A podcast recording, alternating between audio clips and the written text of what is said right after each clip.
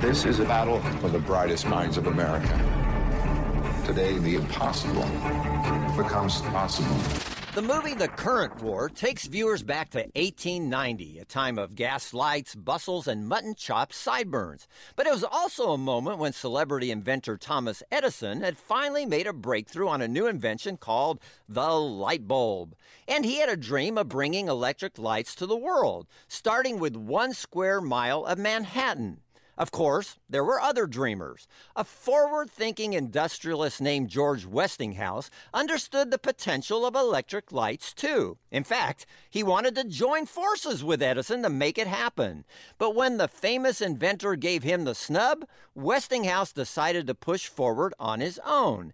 His alternating current generator was cheaper and far more efficient than Edison's DC technology. And the race to light the world was on. Or perhaps it's better called a war.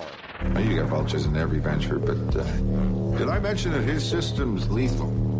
His current kills people.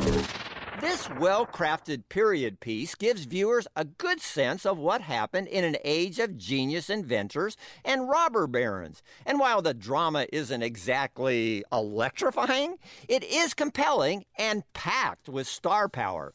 There are a few drawbacks, though, in the form of misuses of God's name and some alluded to violence. But for the most part, this is a film that deserves the spotlight.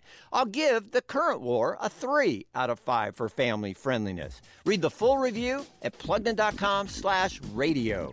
Plugging you into the movies, I'm Bob Waliszewski for Focus on the Family's Plugged In Movie Review.